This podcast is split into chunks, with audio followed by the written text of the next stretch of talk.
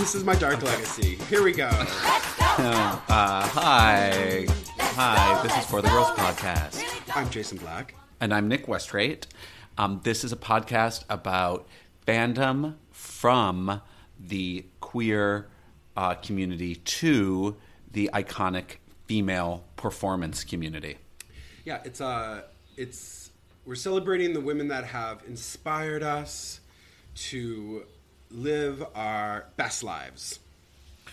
We grew up together, and we were always obsessed with something that cliched are called divas. And so this is the Diva Podcast. This is the Queer Diva Podcast. We have different guests on to discuss, people like Bette Midler and Barbra Streisand and Aretha Franklin and Tina Turner. And then sometimes we just talk just to each other, like today. Yes, and we don't just do the musical divas. We do the screen divas. We do TV divas. Oh, we might be doing a book diva coming up here soon. Book divas. We have we've touched on cooking divas. We've done a light pseudo Rachel Ray episode. Oh yeah, and more Rachel Ray episodes coming on. I mean, I can't believe I don't think I've ever even mentioned Martha.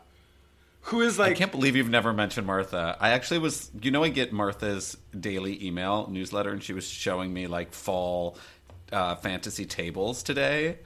I don't know if people know this. I don't know if people know... How the fuck would you know this? I have a magazine council vintage in my bathroom, and it's just backlog of Martha Stewart Living. So if you're like, if you want to be like, oh, I wonder if there's some fun, and then you just keep creeping through, and it's just Martha Living. So, date me, marry me. Hi, Jay. Hi. We haven't potted in a couple weeks. Hi, Cassie. How are you? I know we haven't potted since Judy. Oh, I'm still. I'd have to go back. Did y'all see Judy? I have to go back. I feel like everyone went and saw Judy and was pretty excited to talk to us about this.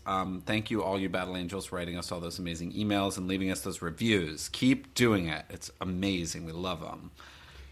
But lots of people wrote and loved listening to Judy, and I think it kicked off Halloween month right. What else has been going on with you? Not too much. I am getting into the holiday spirit. I'm decorating. Obviously, iconically decorating for the holidays. It's your number one holiday, Halloween. It is. Last year, I got a tattoo of a jack-o'-lantern on my ankle, because what do you do when you're 33? And ever since then, I've been really... I talked about this. I've also sprinkled this in about my love for decorations, but I'm really into 80s, 90s, nostalgia decorations, and I've really leaned into that for this Halloween season. So yeah, maybe I'll take a photo of that and share that, because I built a whole shrine that is disturbing. The theme of my room is little girl's bedroom right before an exorcism. It's exactly what it looks like. Yes, it does. Thank you. So yes, that's what I've been doing. What have you been doing, babe? Nothing. I've been sick. Yeah, you're a little sicky. I'm really sick. Yeah. So everyone, pardon my sick soundingness. I had jury duty this week. My jury duty was run by a really iconic diva named Irene, who has worked in the criminal justice system for 30 years. I only had to be there one day. Oh, the best part of jury duty, though, is we're all sitting there and we're, listening intently as she's because they call off the names of who has to go into, the jury room for selection or whatever. And Irene goes, Jennifer Lopez, and the entire jury room, stands up and starts looking around. And the lady who was, a different Jennifer Lopez, obviously, was no, thank you, everyone. She was gets it all the time. Oh, man, I was hoping Irene was going to pull a classic Halloween trick on you all, because that would have been so funny. She was I fooled you. Do they give you do they give you coffee and cookies? No. There's a guy set up outside who sells coffee and snacks and stuff, but you have to buy them. Mm. But they do have loads of great jokes, loads of really good sarcasm, and I got out in one day. It was pretty great, and I basically just sat around and edited the podcast. There was an outlet, and I just plugged in and went to work on next week's episode. It was kind of like you're in the airport or something. It's like waiting at the airport. It was totally fine. But I think that's where I got my cold, because I was like in this room with a million strangers. Did you feel rejected because you didn't get picked?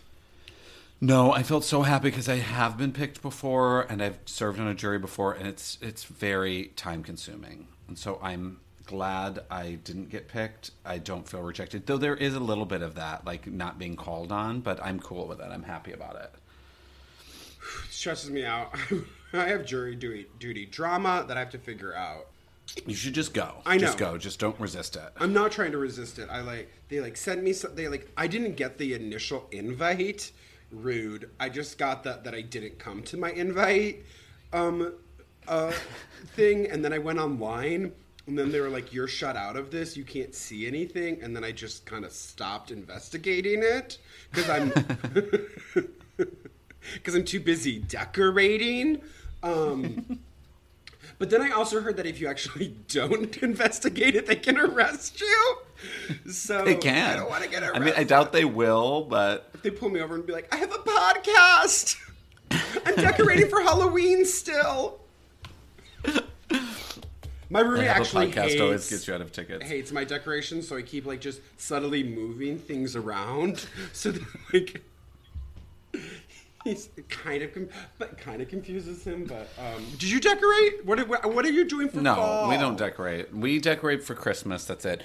I haven't even gotten any decorative gourds yet. I need to get some gourds. I need to get some decorative gourds. I get that stuff for, like, Thanksgiving. We don't do a lot of October decoration in this house. Bitch, you know what? Bitch, you get the gourds for Halloween, and then you subtly transition that into the Thanksgiving. They get moldy by Thanksgiving. No, that's the whole magic. We have been watching spooky movies though, which has been good. I told you I just saw Parasite, which is amazing. Not really for the girls though. Is it spooky? It is spooky. It's spooky for Halloween. It's great for Halloween. It's perfect. But this the thing that fucking depressed the fuck out of me this week though, I know, is that Ronan Farrow book. Did you get it? No, but I read there's a really good article by Rebecca Traister in New York Magazine about it, and I read that, and it makes me think of my number one girl, Ann Curry, speaking of being for the girls, and I just hope that justice. Ann Curry is... Just justice for fucking Ann Curry is all I have to say, because Rebecca Traister's great. You guys find this article. It's really good. It's all about the kind of systemic corruption at NBC that kept this going, mm-hmm. and how, like, when there were sexual harassment allegations against Tom Brokaw, like, all the women were forced to sign a letter basically saying that they loved Tom Brokaw, even though none of the women wanted to do that, but just, like, the bosses at NBC told them to. Just like creepy shit. It's a lot more like entrenched and creepy than that. But read the article, Rebecca Traister, New York Magazine. She's great. But yeah, anyway, that really kind of like bummed me out. But I'm happy that Ann Curry is no longer at Today. But I love her so much. I worry about Hoda. I just worry about Hoda. Hoda's strong. Hoda's invincible. Don't worry about Hoda. Although they are exhausting Hoda's resources. Like, she's on every single hour of the Today now. So it's like, yeah, I know it's like, give her. Yeah, give her, like, let her be on that Matt Lauer schedule where she gets to be on for an hour and a half. Speaking of Halloween, that's one of my favorite traditions, is seeing the fucked up shit they do for her costume day in the studio. If you all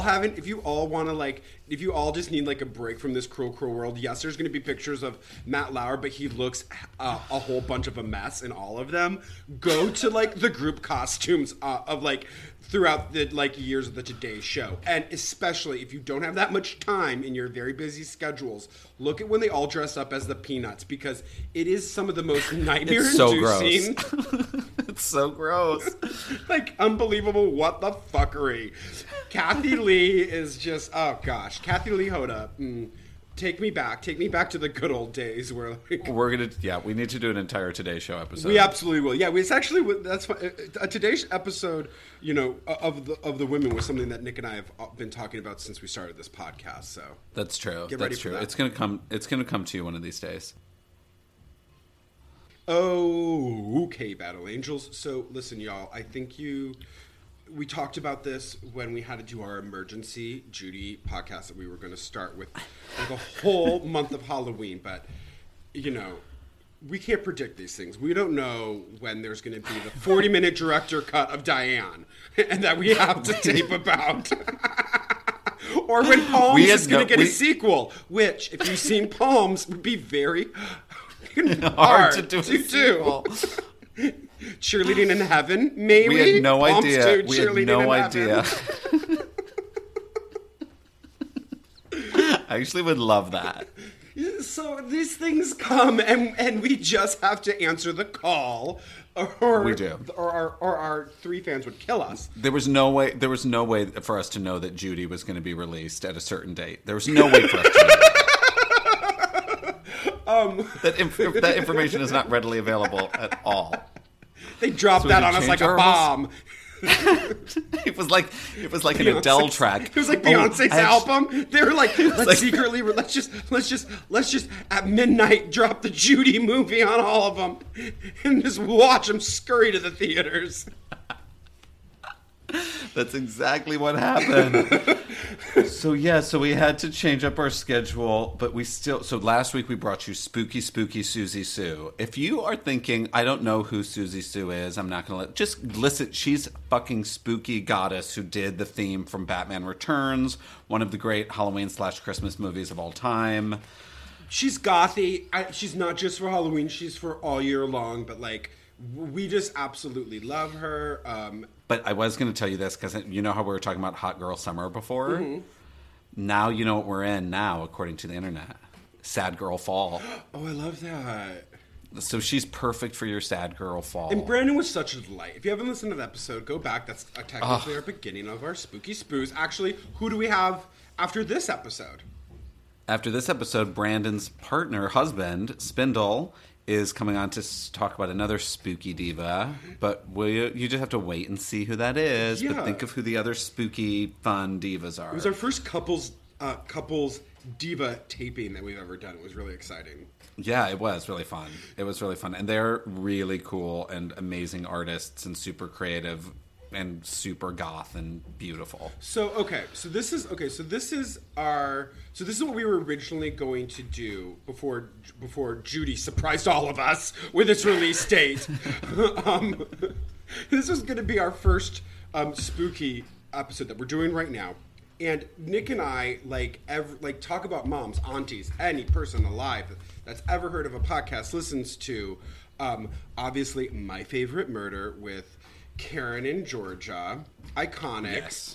It's like a huge inspiration to us of how we started this podcast. We love My Favorite Murder so much. Yeah, and who doesn't? So we are kind of going to do a fun, slight riff on this, in which I'm titling My Favorite Murder She Wrote.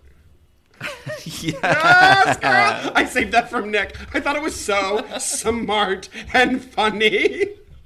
I was like, I've got a name for this, but I'm not telling you. My Favorite Murder She Wrote. That was my Karen Kilgariff impersonation. And maybe, I don't know, I think, Nick, I thought, it'd be actually really fun that you and I bring each other episodes of My Favorite Murder She Wrote and, read it like a real murder. Because we want to do this as a series. I'm sure, we have, we were trying to do... Bring back some recurring bits here, y'all. And I think My Favorite Murder She Wrote, if this is a success, is going to possibly be one of them. And I think it would be fun if we, bring each other murders. But this episode, we're just tackling one of iconic Murder She Wrote episodes called Fire Burn and Cauldron Bubble. That's right. It's a witchy Murder She Wrote episode for Halloween for all of you spookies. So if murder wasn't enough for you for this Halloween, this is Jessica Fletcher also tackling witchcraft as well as murder. So I'm going to do the first half and then Nick is going to do the second half. But girl, can you give us some intro on Murder She Wrote? Yeah, for everyone who doesn't know what Murder She Wrote is. Yeah. Murder She Wrote is an iconic television show that ran for 12 years on CBS. From 1984 to 1996, starring Dame Angela Lansbury, one of the grand gay diva supremes of all time. It was on Sunday nights at 8. I know that I remember that deeply because it was on after 60 Minutes, and my dad would force us to watch 60 Minutes as a family, and then he would leave the room, and my mom would watch Murder, She Wrote with us. That's where I got so a lot of my Murder, She Wrote memories is from being at your house and, staying in that living room. My mom was a Murder, She Wrote fanatic. It has this weird quality of like watching. It's like the most. It's like a warm blanket of death.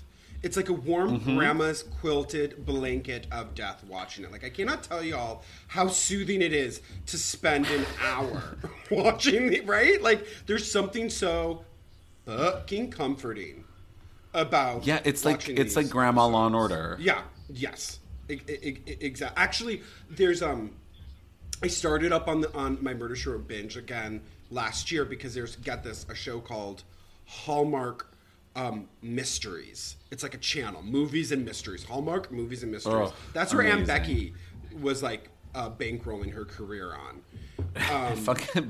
That's where she was bankrolling her daughter's college career, right? Her daughter's line career. And so they would do like marathons every night.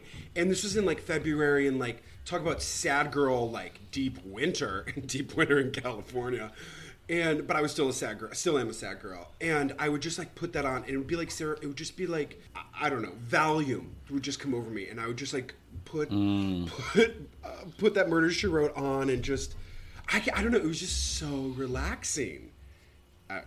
It's like a nice TV Valium. It's kind of exciting, but it's not. It's not scary. And also, like Angela, when they made the show, it started because she had done a couple like BBC series as Mrs. Marple, who's a famous like English detective, and they kind of adapted that for her. They were trying to maybe do an American Mrs. Marple, which then turned into Murder, She Wrote. And Angela really hated violence. So that's why there's very little violence on the show, and she always tried to avoid it. She also, just a little background on the show, she always wanted to keep J.B. Fletcher a single woman, because CBS was always trying to get her to have a love interest, and she really rejected that. And as it became kind of this ratings juggernaut, she got creative control, and she started becoming a producer, and her production company got involved, and she had creative control of Jessica's clothes. She had creative control of things like whether or not she would have a love interest, which she never wanted. And then as the years went on, sadly, CBS tried to move it to Thursday to compete with Friends, which was the stupidest move ever, and it ended after 12 seasons. And there's even an iconic episode where Angela explores J.B. Fletcher has to solve a murder on the set of a TV show called Buds, which is like the parody of Friends. So she tried to like throw some shade on Friends. That's amazing. And then Angela tried to turn it into a musical. But then that didn't really work out. But it morphed. That musical she tried to make out of Murder, She Wrote turned into the iconic Mrs. Claus, her great musical about Santa Claus's wife. Oh, I didn't know that. And then she also went on, after the show got canceled, she went on and did, I think, 3 movies. Like, yeah. And TV movies. They were all set, like, I think one was set in Ireland, and so they weren't actually set in her iconic hometown that we'll talk about soon. And I also love that she never actually, besides the first episode, she never had a love interest. So she like prevailed on that. She was always a lot of it was like it's very subtly revolutionary because she was actually a happily single woman. You know, like she and she didn't have any children, and there was never a point in that show where she like bemoans that. She was very content with her life, being an authoress. Yeah, she was like content in herself. She has such self-contentment, self-actualization. Sorry, y'all. If you all are hearing like some bang, bang, bangs, they are fully tearing off the roof of my apartment right now. But like, if there's a lot of bang, bang, bangs, just, I don't know, make it spooky for you. Make it seem like I'm taping in a haunted goddamn house. But they're really just roofing. There's just roofers. Battle angels, battle with us. We got a lot of our information for this episode. I don't know what your sources were. I know that we shared some. But a lot of mine came from The Telegraph, an article in The Telegraph. And like one of our most I got something from called Hooked on Houses. Amazing. Yes, thank you.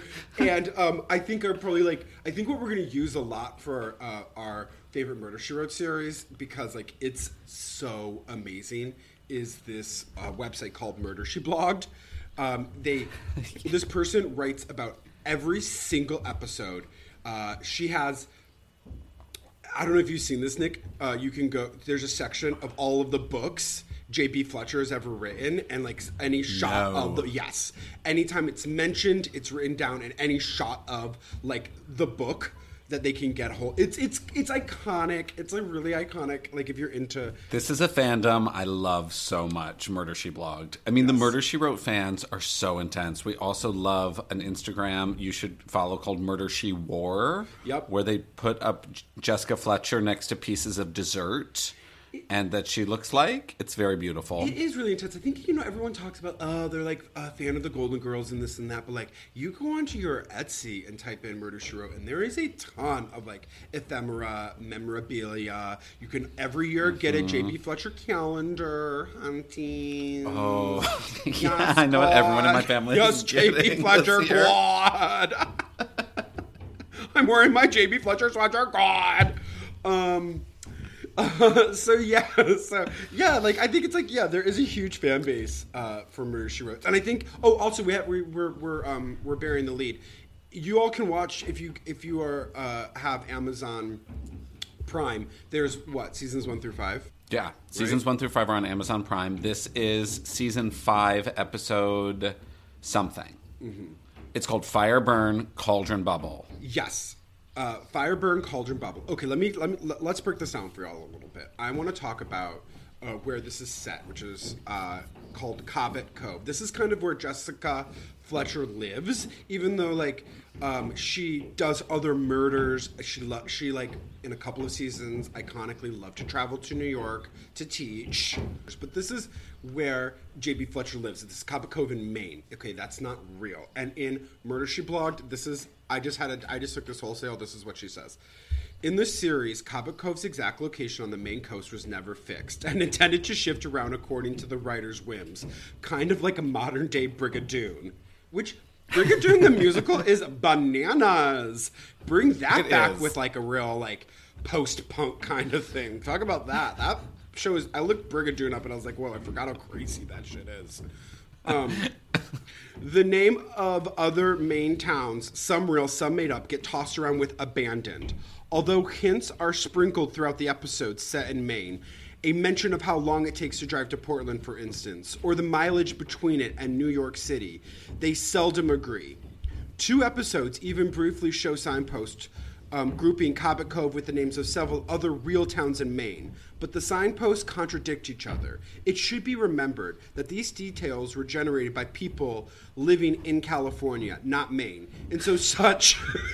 I know, isn't this crazy? So such, they can't reasonably be used as a map. The exact location of Cabot Cove is, in the final analysis, a little continuity flaw that is best overlooked. So that's how crazy this blog is, you all. Because Cabot Cove is, so they did not shoot on the East Coast at all, or in Maine. Where did they shoot? No. Where did they shoot, bitch? In Mendocino.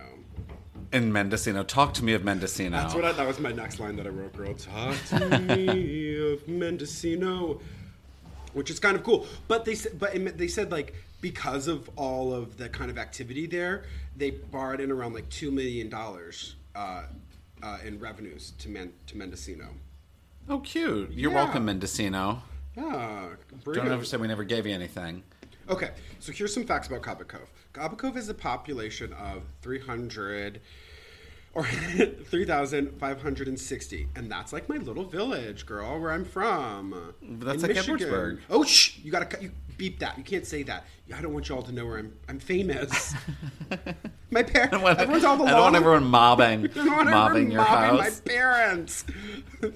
They're overwhelmed by my fans. Okay, wait, so how many people is it?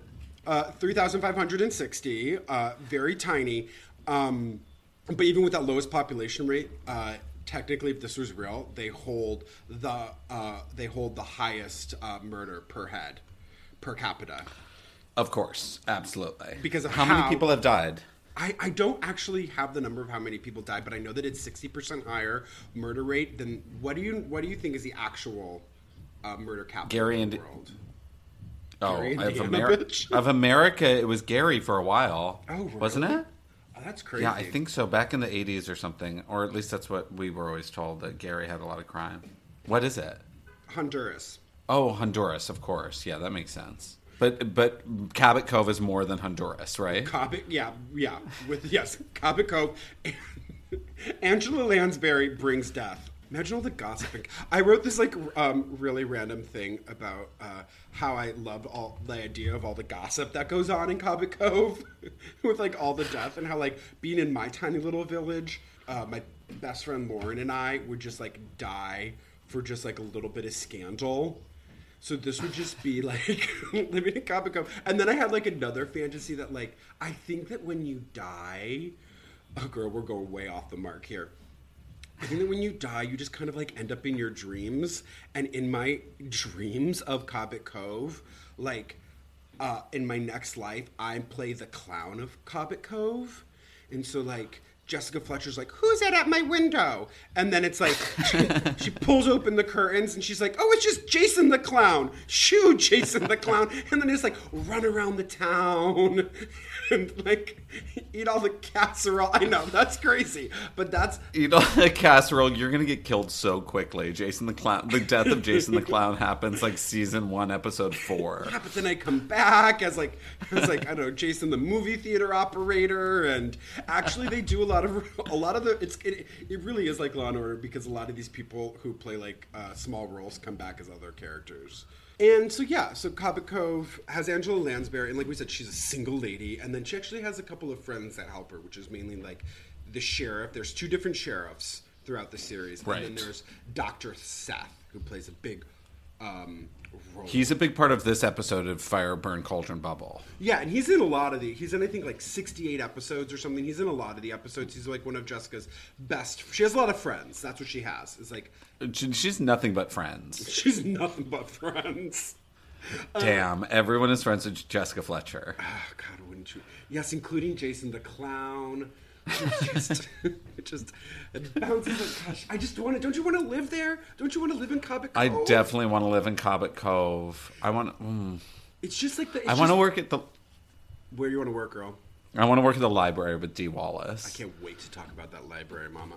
It's just it's just something about... I mean, obviously, all of us is living such nostalgia, but that all that looks, all the sweaters, all of the... Everything. It's just... Okay. Are you all ready for Fire, Burn, Cauldron, Bubble? This is from season 5, episode 13. Ooh, spooky episode 13. Dun, dun, dun, dun, dun. Don't you? This is okay. I'm real dark right now. I'm a real dark, sad girl.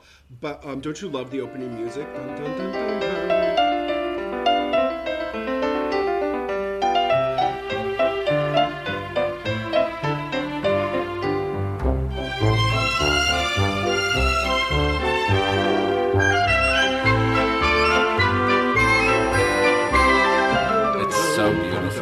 How hot would that be if at my funeral that music comes on and someone on a bicycle reels my coffin out? Dun dun dun dun dun dun dun dun dun dun. I'm writing it down right now. I'll make sure that happens for you. Yeah, put that in my will. I'm in charge of that. We actually are iconically really in charge of each other's funerals in a very serious way. I can really see you being really frenetic about how to actually get the coffin on the bike. To get how to properly bike it out without me constant. I think me falling off though would be a fun scene. Dun dun dun dun dun. He's dead. So let's get focused. Here we go. Okay, so this is our opening for our spooky episode, and it does kind of open on an eerie dark night, where there's a pilgrim doing some really witchy stuff, like lighting candles and saying a spell to Beelzebub. Oh, hear me, great Beelzebub and Neveros and Flority. Thus do I call for it to rain both pestilence and pain unto all the generations of the men and women who killed me. She's drawing a pentagram. Yeah, she's drawing a pentagram in the sand. And who finds her there? Dr. Seth. Dr. Seth gets called to Agnes Agnes Finney's house, because Agnes broke something, so he's called to her house, and he sees the pilgrim and interrupts her, and she runs away. And so then Dr. Thess is OMG, and then he runs where obviously to JB Fletcher's house and freaks out. But what is JB doing? She's with her friend, so many friends, Harriet. And what are they planning for, bitch? I could die. The Garden Club casserole lunch. Prouty's tuna noodle bake, your seafood rice dish, and Mildred's pigs in blankets. Oh, Jessica, tell me there'll be enough for the Garden Club's casserole supper. Yes. That's right. Yes, they're planning what they're making for the Garden Club casserole lunch. Do you hear that click? Yes, Mama. That's what Jason the Clown would be doing. Give me that. I just want that. That's what I want my food to be. Like... Steelback. I just want to be invited to the casserole lunch. That woman Harriet is really hectic, though.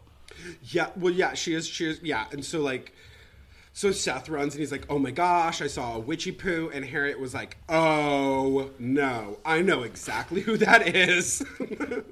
That is Patience Tahune. She was a witch 300 years ago and she was killed for being a witch. And she's back. And Harriet's like, I gotta go tell the Garden Club. They're going to freak out. Yes, freak. Absolutely. And where was she? Where did they see Patience Tahune? Outside of Agnes's house. Yes, but at the fucking witch's stump.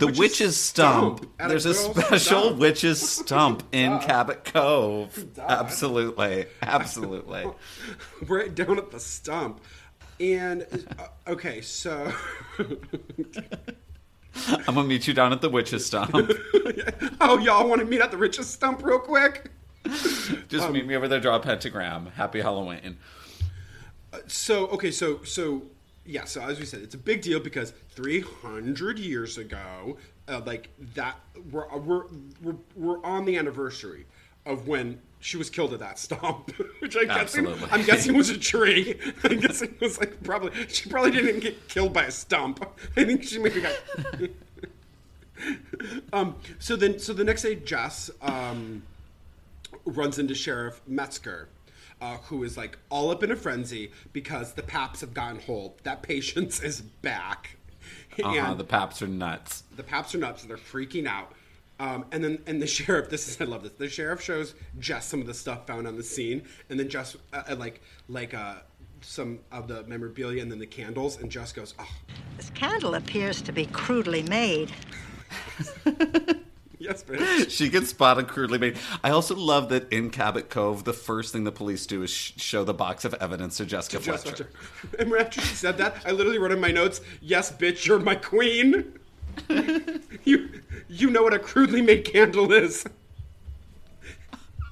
Then Jess has some stuff to do. What did she have to do? She has to drop some books off at the Cabot Cove Library, which Nick and I love, girl. I'm going to work there. I'm going to work there with who?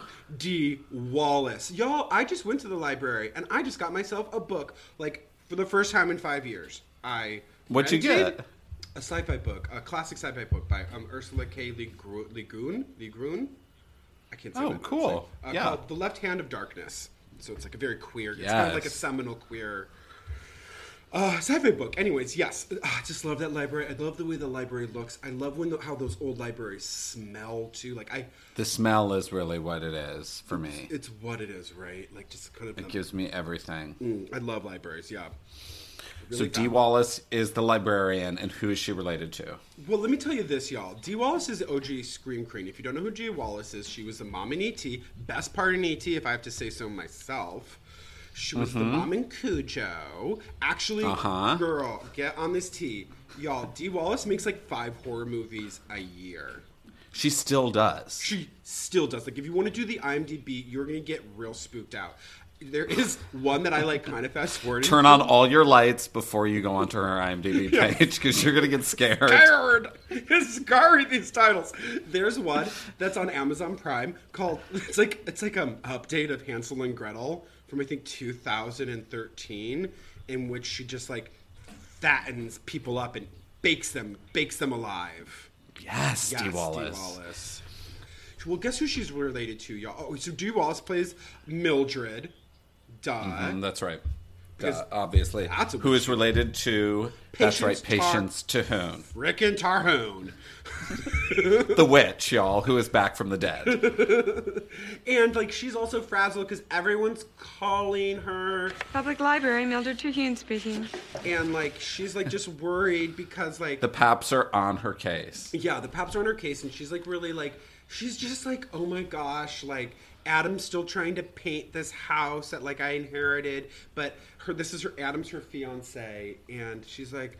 Oh, but, you know, maybe I could go away because I got some inheritance from the little apple farm that my uncle gave me. And thanks to my late Uncle Curtis, the few dollars I'll receive from that little apple farm he left me, pay for a nice honeymoon. I'm like, right. You can't write this shit. I mean, you can't because it's in this episode, but, like, they did. Absolutely. So her and Jess are just having a good old kiki, and...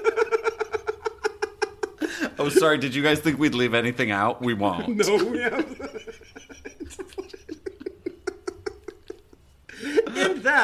and then inserts the library, but who? Gordon Fairchild and Rick Rivers. Now, Gordon Fairchild is played by the legendary, like, very fey Robbie McDowell, who, like, you might remember him from... oh, my God. He was in Overboard, which was also shot in Mendocino. And he was in Fright Night. And he was in one of your favorites that we have to do with another Miss Angela Lansbury, Bedknobs and Broomsticks. Bedknobs and Broomsticks, the ultimate witchy fantasy of England. I'm pretty sure he was on the down low, but yeah, he was a flamer. He's real gay in this. And his assistant is played by Jason's favorite comedian. Yeah, by my all-time Mr. Yucks himself, Bill Maher. Such good takes. If anyone wants to really see what, like, the face of the nation... Actually, he is basically the face of the fucking nation. What did I write in my notes? I wrote... This is literally word for word. And Rick Rivers is played by Bill Maher, who legit could go fuck himself to death. He looks way young here, but still stupid and smug. Hate that son of a bitch.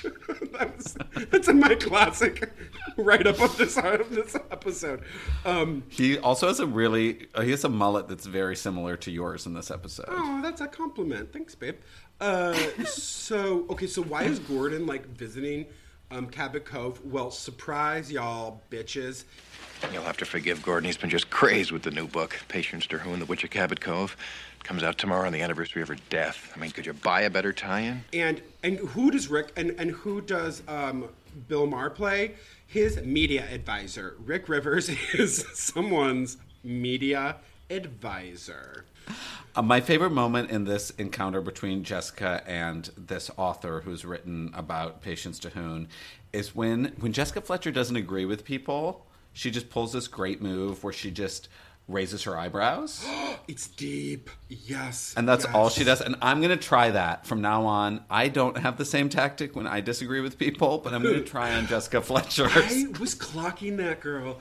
It's like, oh, this is just like, this is a way. Well, I have a line from in it where she also shades him, but her shading is, like, so polite and, like, civil, but, like, she always has the upper hand because she's better than everyone. Like, absolutely, JB Fletcher is a saint. Okay, absolute saint. Okay, so Gordon's there with Rick, and Gordon's like, oh my gosh, like, why isn't there a, like, more, like, stir around Patience coming back from the dead? Like, I'm writing this book. Like, I need my media. Like, the anniversary is coming. Like, I gotta sell my books. So there's that. Okay, great. Next scene. Yes, we are doing scene by scene, y'all.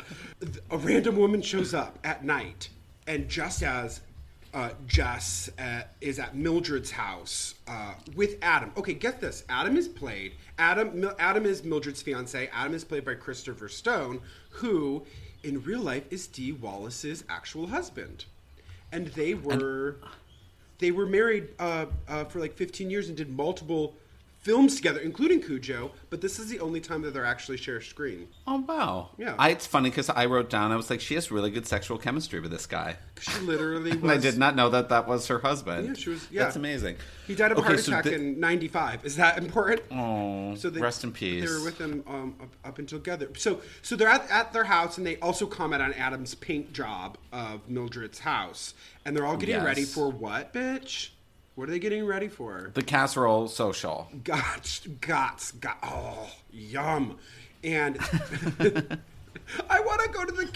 You have no idea how many brooches I have, and I do not wear.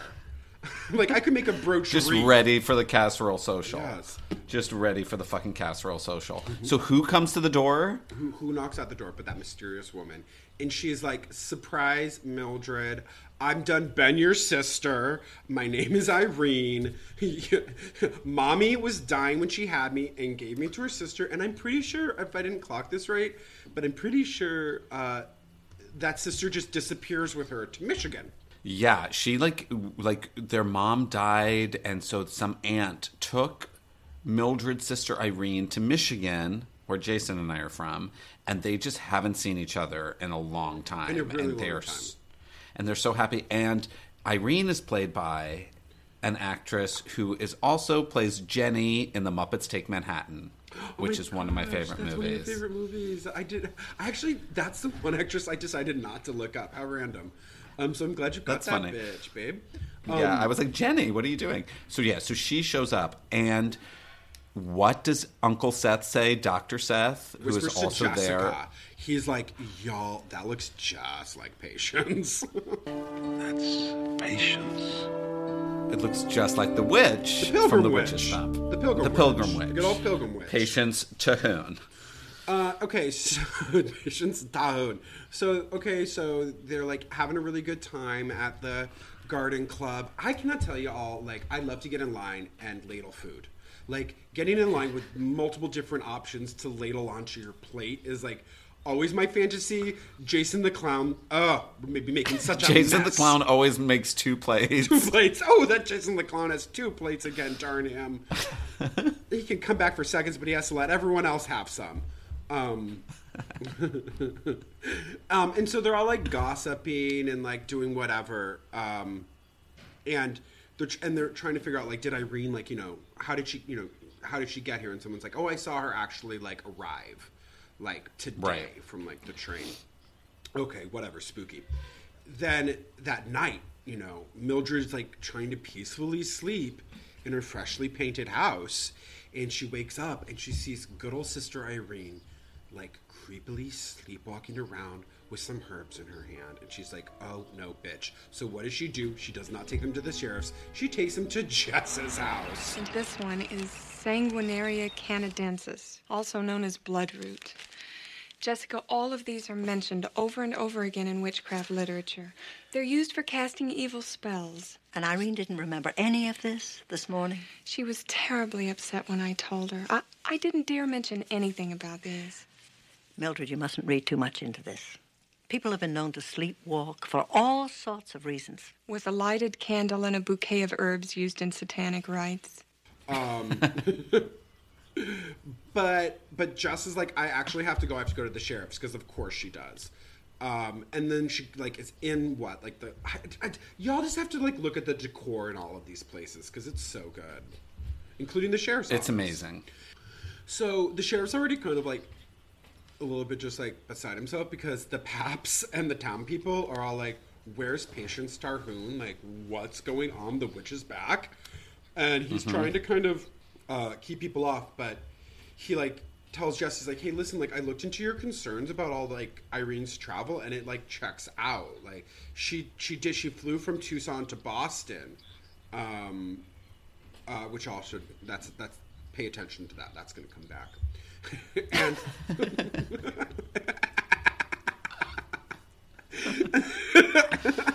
And then the sheriff gets a call, right? And he's like, oh my gosh, something's crazy at the where? Witch's Stump. The Stump. Got to get back to the Witch's Stump. Get down to the Stump, Sheriff. And to me, this is like a very crazy part. Like, I was really like gagged and thrown for this part unexpectedly. It was, they go there and there's this like psychotic preacher who's played by Wormtail from The Lord of the Rings. That's like the Giuliani to Trump. Remember, like whispering into like the king's ear. I forgot that's who that was. Yeah, yes. He's like he has a face for psychos, and he's like playing this like cray-cray preacher. In the name of everything that's decent, I command thee, O Lucifer, O Beelzebub, and all ye spirits of Satan to flee forever before the forces of goodness and truth. And he's like, I cannot exercise this stump with all of these people here. And then he like points to Irene. He's like, especially with you here and all the spirits you're bringing. And Jess Fletcher's like, no, girls first. And like takes Irene away from the mob. And Irene's like, oh my gosh, I was going to get hanged again. Just like, I know. Not on my watch. Irene has also picked up her new boyfriend who is a snack called Jonas. Yes. I looked that snack up and he was just like, he's been on like General Hospital for like 21,000 years. It's been his big good year. For him. Yeah, and he is a snack. Love that. Okay. So next scene. We are back at the hotel with Prissy Gordon, the author, the crappy author, yelling at Rick for not doing his job. And Rick's like, shh, I've figured it out. Like, don't you worry. Like, I've got because he's mad because the paps aren't being allowed into Cabot Cove because the sheriff has kept them away, even though there's such a stir about Patience Tahune coming back to life. Oh, shit. So I missed literally one line of all the lines we're going through. When Jess, two scenes back, was at the sheriff's office, she runs into Prissy Old Gordon and he apologizes for being such a rude cunt. And she goes, here in Cabot Cove, it's quite permissible to be polite to nobodies. I wrote that down, too. I love that line. Isn't that such a hot line? We gotta add that in there, babe. And, okay, so then, you know, flash forward, we're in the hotel. Gordon's being pissy. Rick's like, I got a plan. Just you wait.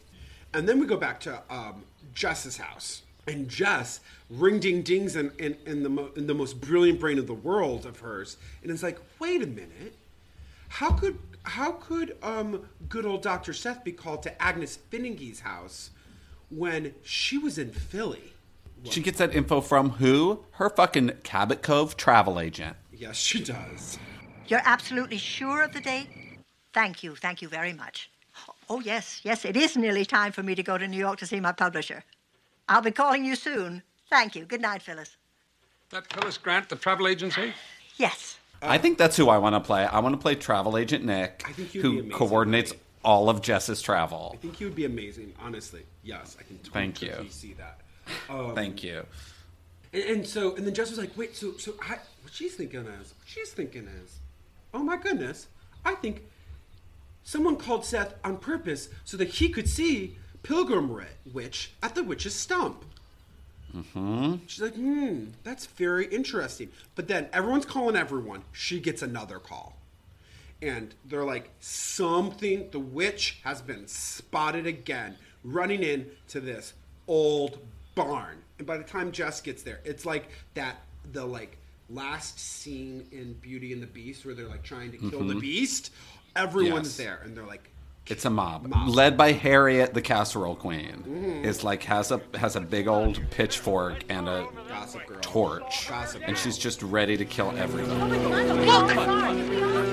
Look, there she goes. And so they're like, what's in there? And then the cops come and they're like, whoa, back off. And then they go inside the barn.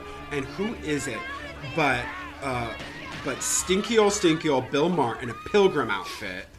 And he's like, okay. And he lights the barn on fire and then sneaks out the back. And that... But we don't see that. We just, everyone else doesn't see that. Just the audience sees that. So we're like, Bill Maher is the witch? Yeah. Like, but we had seen the witch, and the witch looked like Jenny from Up at Stake Manhattan. So what the fuck? Jenny from the block, and like now he's like slipping out, and like what's happening? Okay, and so that was exhaustive. Now Nick is taking over the next part of My Favorite Murder, She Wrote. Go, girl. Okay, so then it's the next day and the barn has come down and it's been burnt down. And, of course, the cops are there. And what do the cops in Cabot Cove do? First thing, when there's a crime scene, Jessica Fletcher needs to be on the ground immediately because she's a mystery writer and we need her help. And that's the way we do things. And so she is, like, looking around. And she's like, wait, did you all check the fucking... Did you look in the root cellar? And they're like, wait, what storm cellar? And she's like... Well, there should be a trapdoor in the floor someplace. And they, like, see it. Ah, here it is, under this pile of debris. And they open it up, and who is in there? It's Irene. Jenny from Muppets Take Manhattan, also known as Irene, also known as Patience Tahune. And all I have to say to that is, come on, Irene. Irene. So Irene is dead, and they're like, all of a sudden, this is a murder. Mm-hmm. It's a murder plot. Mm-hmm. And they're like, what the fuck? And the other thing I want to point out, like, why is Jessica always able to do all this shit, right? Why is she always, like, led around? A, she has a bike. She doesn't know how to drive a car. Oh, do you know that? Which is iconic. Do you know that they never show her driving? That's like she doesn't know how to drive. Yeah. I love that. Yeah. Environmentalist. She's an environmentalist queen diva, but also because older women are invisible to society and everyone always underestimates her. And that's my favorite thing about this show. Yeah. It's like we always underestimate older women. And it's such a theme in the show, and it's also something that was such a theme in Angela's career.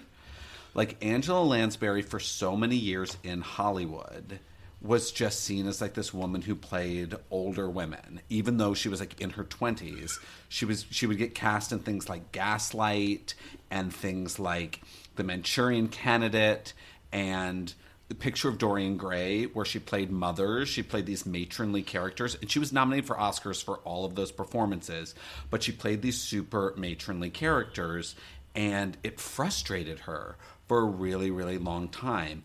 Just a little background for everyone here, just a wee side note from Murder, She Wrote. Angela Lansbury was born in England, and she moved to New York after her father died from stomach cancer when she was 9. Her mom was an actress. They moved during the Blitz. She studied acting in New York, but then her mom moved her out to L.A., to Laurel Canyon, when she was a teenager so that her mom could follow, you know, get more work in the movies.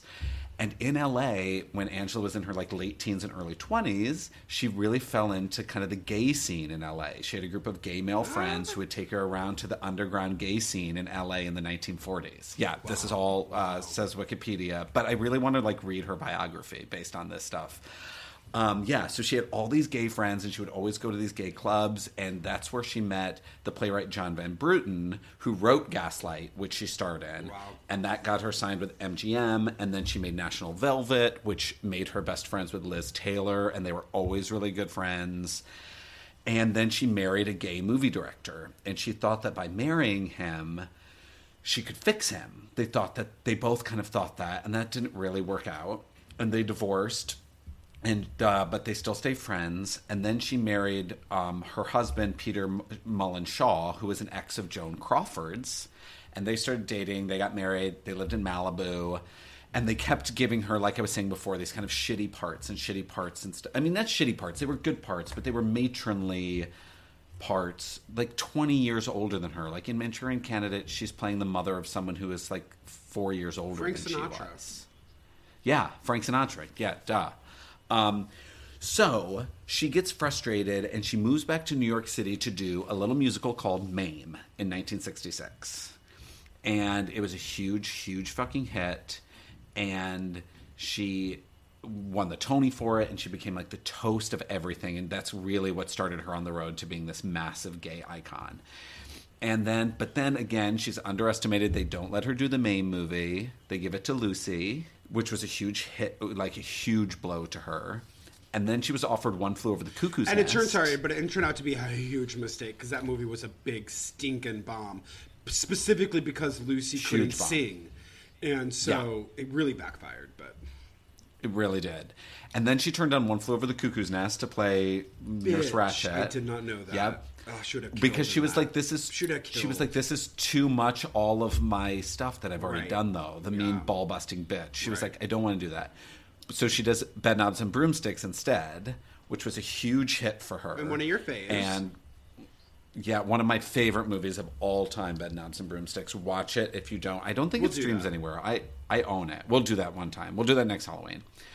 And then, you know, she has some trouble in her family. Like, her Malibu home got caught on fire. Her son had a heroin problem. So she moved her whole family to Ireland.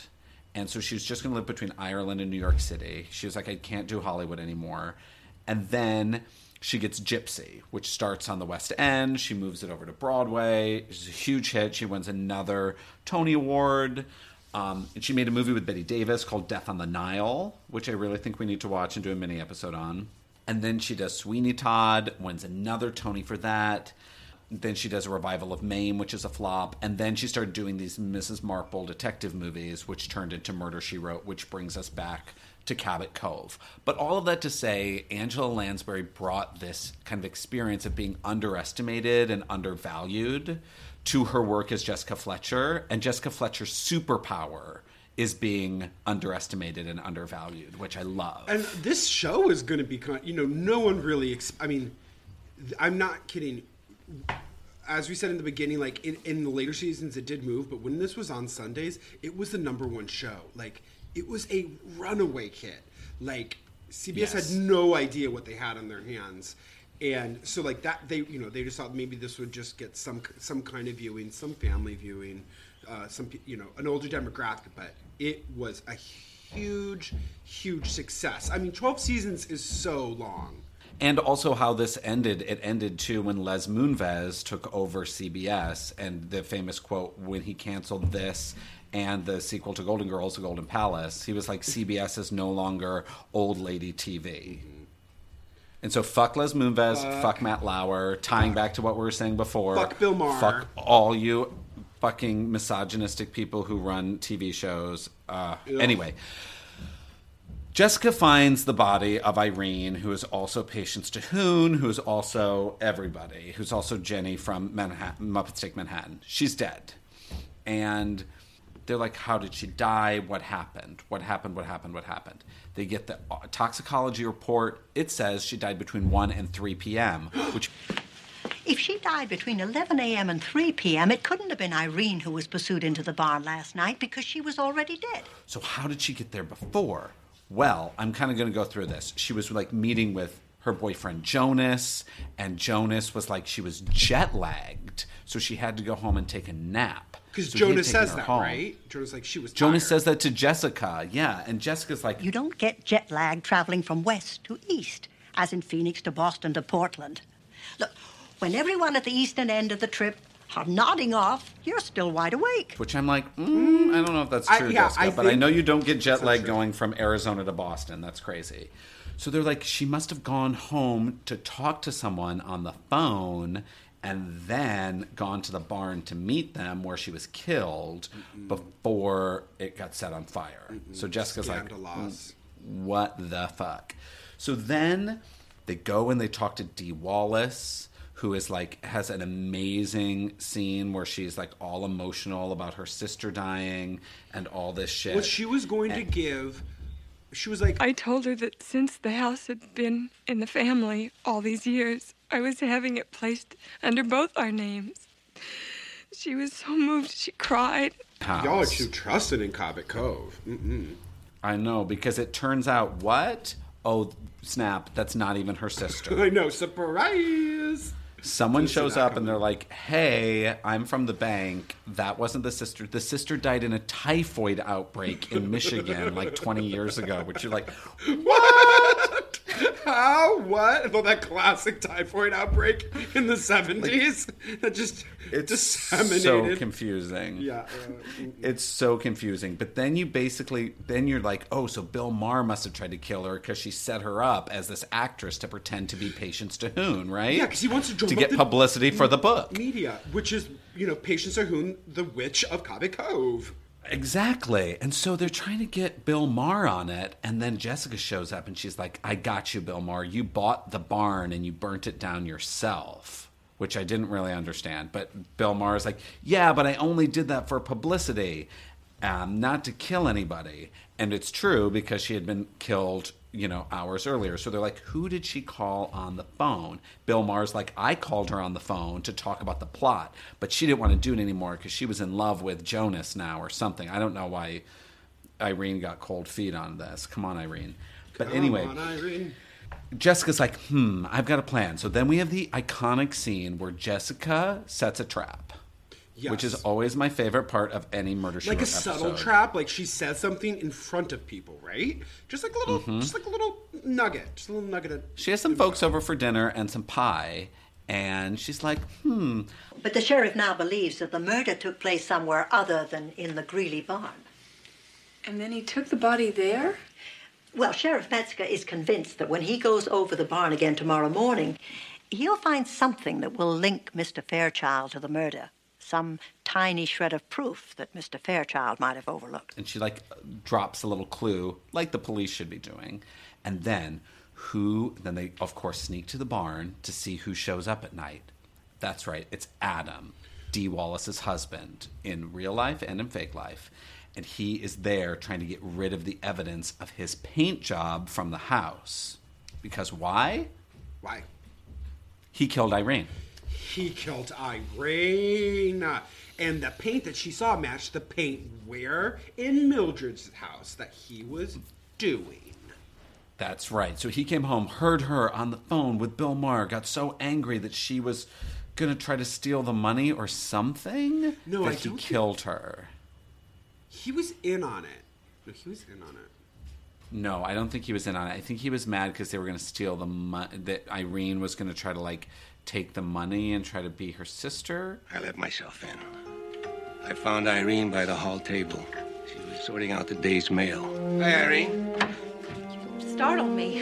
Oh, I just came to get my tools.